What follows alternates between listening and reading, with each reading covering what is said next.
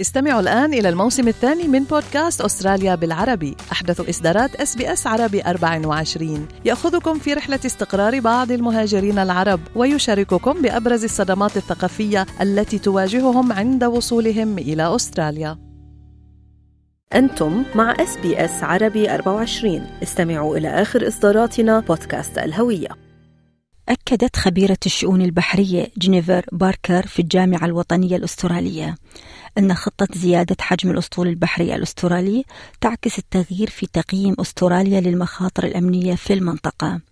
وكان وزير الدفاع ريتشارد مالز قد قال إن خطة زيادة عدد السفن الحربية من 11 إلى 26 بحلول أواخر الأربعينيات ستجعل هذا الأسطول الأكبر في البلاد منذ نهاية الحرب العالمية الثانية. وستبلغ تكلفة هذه الزيادة وفق الحكومة 11.1 مليار دولار على مدى العقد المقبل. وتقول الخبيرة باركر إن هناك العديد من التحديات التي تواجه التحديث الناجح للأسطول البحري للبلاد ولكن يجب القيام بهذه المهمة. هذا وصفت المعارضة الفيدرالية خطة حكومة العمال لزيادة الأسطول البحري بأنها سطحية. وقال المتحدث باسم المعارضة لشؤون الدفاع أندرو هيستي أن الخطة تفتقر إلى السرعة في التحديث. ولمناقشة هذه المحاور التقيت أنا منال العاني بالأستاذ ظافر الشمري المتخصص بالأمن القومي ومكافحة الإرهاب. الحقيقة أكو تقرير للمخاطر يقول أن آه، هناك تهديد جدي سيكون من الصين في سنة 2025 أو 2026 بما يخص تايوان.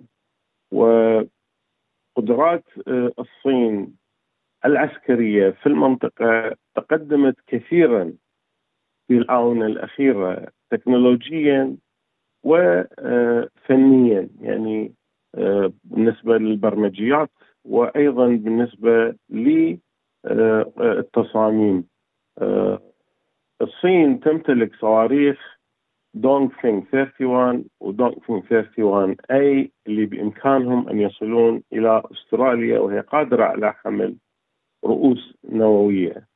آه هذه أيضا آه الصين تمتلك 71 غواصة منها غواصات نووية مقابل 69 غواصة للولايات المتحدة. يعني إذا ما حسبنا انتشار الغواصات آه، والقطع البحرية الأمريكية حول العالم سنجد أنها لن تكون قادرة على مواجهة آه، الغواصات آه، الصينية يعني إذا كان هناك تهديد طبعا لا ننسى أن كوريا الشمالية تأتي في المرتبة الثالثة بعد الولايات المتحدة ب 67 غواصة بالإضافة إلى قدراتها آه، الصاروخية آه، البالستية يعني العابره للقارات التي نعم. أيضا يمكن أن تصل إلى أستراليا الحكومة تقول أنه الخطوة هي آه، تهدف لتعزيز القدرات العسكرية الأسترالية وخاصة البحرية منها.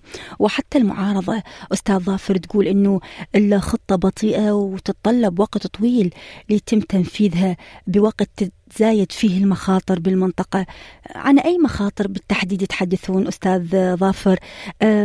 شو هي المخاطر اللي الآن آه، بالتحديد تهدد أمن وحدود أستراليا؟ تحتاج استراليا باعتبارها حليف استراتيجي للولايات المتحدة منذ سبعينيات القرن الماضي وحتى اليوم إلى آه، آه، الحفاظ على هذا التحالف الاستراتيجي من أجل آه، تقوية الردع. لذلك بناء عملية بناء القوات الجوية والدفاعية والتحالف الاستراتيجي مع الولايات المتحدة في مجال الحماية الجوية يأتي آه، على سلم الأولويات نحن نعلم أن خلال السنين الأخيرة آه، آه، الولايات المتحدة طلبت من أستراليا بناء قاعدة في قوام لطائرات البي 52 التي تحمل رؤوس نووية أيضا نعم. قبل سنة غيرت أستراليا من موقفها حول انتشار الأسلحة النووية من موقف رافض في مجلس الأمن إلى موقف متحفظ وهذا موقف لافت جدا للنظر يعني آه، هناك مجال للسماح يعني لو أردنا قراءة هذا التغير في الموقف السياسي نرى أن هناك إمكانية ل يعني لأستراليا في قبول تواجد أسلحة نووية على أراضيها. نعم. بالتالي أيضا الصين تحاول أن تقترب من أستراليا. لا ننسى أن الصين هي الأولى تجاريا مع أستراليا ولكنها أيضا بدأت تقترب. طبعا هناك يعني تقارير أن إن الصين تحاول التجسس على أستراليا آه، سواء في يعني في عدة مجالات. من ضمنها أيضا مؤخرا محاولة الصين الوصول إلى بابا نيوغينيا وهي على أبواب أستراليا من خلال عقد لتدريب الشرطة وتسليح الشرطة و آه، وبالتالي آه، يعني تحاول أن يكون لها تواجد على الأرض وإنفلونس تأثير آه، على قرار بابا نيغينيا التي هي أيضا متحالفة استراتيجيا مع مع أستراليا نعم. يعني هناك تهديدات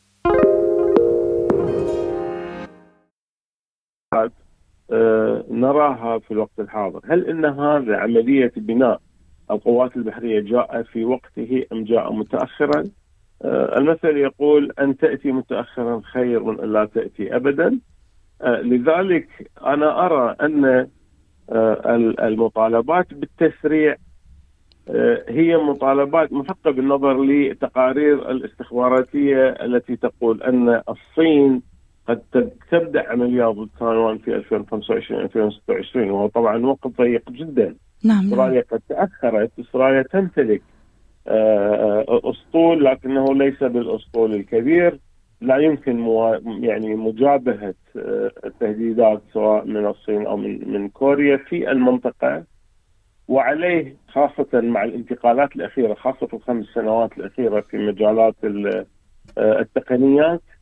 أستراليا متأخرة جدا لذلك عليها تحديث السفن وليس فقط تحديث هذه السفن وإنما تحديث أنظمتها. إحنا نشوف أن هذه آه، السفن اللي تحاول أستراليا أن تبنيها أو تزيد من وتزيد من عدد أسطولها معظمها للدفاع الجوي آه، ما عدا كم وحدة راح يكون عليها آه، يعني Tomahawk missiles اللي هي ال surface to يعني ال sea to surface missiles اللي هي ال long distance حتى تكون رادع لكن معظمها راح تكون آه، قطع بحرية آه، دفاعية وأيضا لمواجهة تهديد جوي يعني إحنا ذكرنا بالبداية أن التهديد الصيني ممكن أن يكون من طريقين البحر والصواريخ البالستية.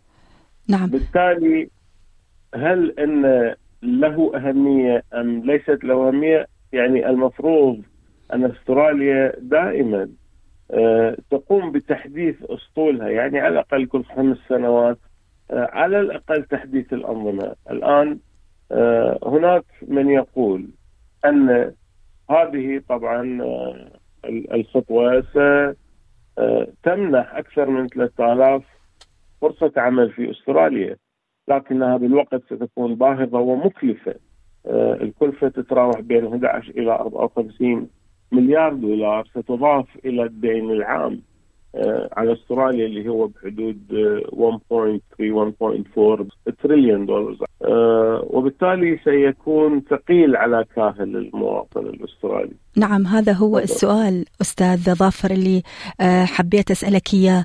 خطة زيادة عدد السفن الحربية من 11 إلى 26 بحلول أواخر الأربعينيات آه، ستجعل بحسب الحكومة الفيدرالية وبحسب وزير الدفاع الفيدرالي ريتشارد مالز أنه هذا الأسطول راح يكون الأكبر في البلاد منذ نهاية الحرب العالمية الثانية. طيب هذا الشيء آه، ما راح برأيك يضيف أو يثقل ميزانية أستراليا وبالأخص؟ تحدثت أنت عن الدين العام آه، نتحدث عن الوضع الحالي اللي تمر به أستراليا. بالتأكيد هو هذا ليس يعني ليس هذا فقط. أستراليا أصلا تحملت مشاريع بناء القواعد مثل ما ذكرنا الجوية في جوام آه، لطائرات ال B 52 وأيضا الآن ستتحمل آه، عملية بناء هذه السفن. هناك عملية trade offs يعني هناك عملية توازن. الحرية مقابل الأمن لكن كل ما يزيد الأمن كل ما تقل الحرية، كل ما يزيد الأمن كل ما تقل الرفاهية. أيضا يعني كلما قل الأمن صح تزيد الرفاهية لكن تكثر المخاطر. إحنا مثل ما قلنا هناك تهديد جدي بال 25 26 كيف ستواجه أستراليا هذا الموضوع؟ كيف ستتحمل كيف سيتحمل المواطن الأسترالي تبعات الضرائب التي ستترتب على هذا الموضوع؟ آه، وهل آه، سيكون قادرا على التماشي معها؟ هل يستطيع أن يمشي نحن يعني الاستمرار ب ال lifestyle إحنا نحن دائما نقول ونكرر أن ما ما نفعله في حماية الأمن الوطني هو من أجل حماية النظام الديمقراطي الأسترالي ورفاهية الشعب الأسترالي وحريته نعم. بالتالي آه، هناك موازين آه، كفتين آه، هل ستستطيع الحكومة أن تحافظ على نفس آه، مستوى العيش المواطن الاسترالي قبل عشر سنوات أو قبل عشرين سنة أم أنه ستواجه صعوبات اقتصادية؟ نحن نعلم انه كلما واجهنا صعوبات اقتصادية فإن نسبة الجريمة ستزيد. نعم. آه, آه، نسبة يعني بزيادة نسبة الجريمة سنواجه تحديات داخلية أكبر سنحتاج أموال أكثر آه، أستراليا جزء من ال Five Eyes، أستراليا جزء من الحلف الاستراتيجي، أستراليا أيضا لا ننسى لها ارتباط تجاري قوي مع الصين. يعني معظم مواردات استراليا من الصين، هناك هناك عملية تجارية قوية، كيف ستترتب على هذه آه، آه، الاستراتيجية مع الأمريكان؟ ماذا سيترتب عليها؟ مقابل آه، آه، العلاقة مع الصين مقابل توتر العلاقة مع الصين هل يجب أن آه، نسكت؟ طبعا لا يجب أن يكون لدينا مستوى معقول من الردع هل ستتأثر الصين بهذا المستوى من الردع؟ أنا باعتقادي لا بالنسبة للصين يعني زيادة 26 قطعة حربية أو نعم. لا لا تؤثر يعني بالنسبة إليها يعني لو قارنا حجم قدراتها إذا ما حصلت هناك حرب بين الشرق والغرب نعلم أن روسيا والصين وكوريا الشمالية في هذه المنطقة في منطقة جنوب الصين بحر الصين وجنوب الصين والمحيط الهندي والقدرات المجتمعة الصينية الكورية والروسية هي قدرات كبيرة. كيف سنت يعني هل ستكفي هذه؟ هل إن ما مطلوب؟ أنا كما ذكرت سابقا معظمها راح تكون هي آه، لتحميل منظومات الدفاع الجوي وبالتالي وأيضا حماية الحدود. انعكاسها على المواطن على تأثير المواطن الاسترالي باعتقادي سيكون كبير. آه، الضرائب ستزيد بنسبة 4.2 أو 4.4 لأنه الناتو ضرب يعني فرض على استراليا زيادة طلب من استراليا فرض آه، زيادة آه، تسليحها بنسبة 2.5% طبعا هذه تنفر على الضرائب وأيضا هناك إذا ما استمرينا في هذا الموضوع ستكون هناك زيادة أخرى بنسبة 2% يعني ستكون زيادة أخرى 4.5% لما هو موجود حاليا. هو طبعا كثير. يعني إحنا نشوف الناس اللي يشتغلون يشوفون ال notice of assessment مالتهم يشوفون ال breakdown معظم ال tax المستقطع هو نحو زيادة الأمن والقدرات العسكرية الجيش و وإلى آخره، لكن في المقابل هناك من يقول أن هذه عملية آه، زيادة التسليح وبناء القطع البحرية سيوفر 3000 فرصة عمل أو أكثر من 3000 فرصة عمل لأستراليا، نعم نحن مع التحديث نعم, نعم. لأنه يعني you cannot play catch up. You have to be always ahead of the game. لكن إلى أي مدى؟ آه، فعال؟ وهل آه، سنقبل آه، بهذا ال trade off بين الأمن والحرية. هذه طبعا يجاوب عليها المواطن الأسترالي. نعم قراءة معمقة بالشأن العسكري والقومي وأيضا الشأن الداخلي لأستراليا والدول المجاورة. أنا جدا أشكرك الأستاذ ظافر الشمري متخصص بالأمن القومي ومكافحة الإرهاب على معلوماتك القيمة وعلى وقتك معنا اليوم. تحياتي وشكرا جزيلا على استضافتكم. اضغطوا على ال like أو على ال share أو اكتبوا تعليقا. تابعوا SBS عربي 24 على الفيسبوك.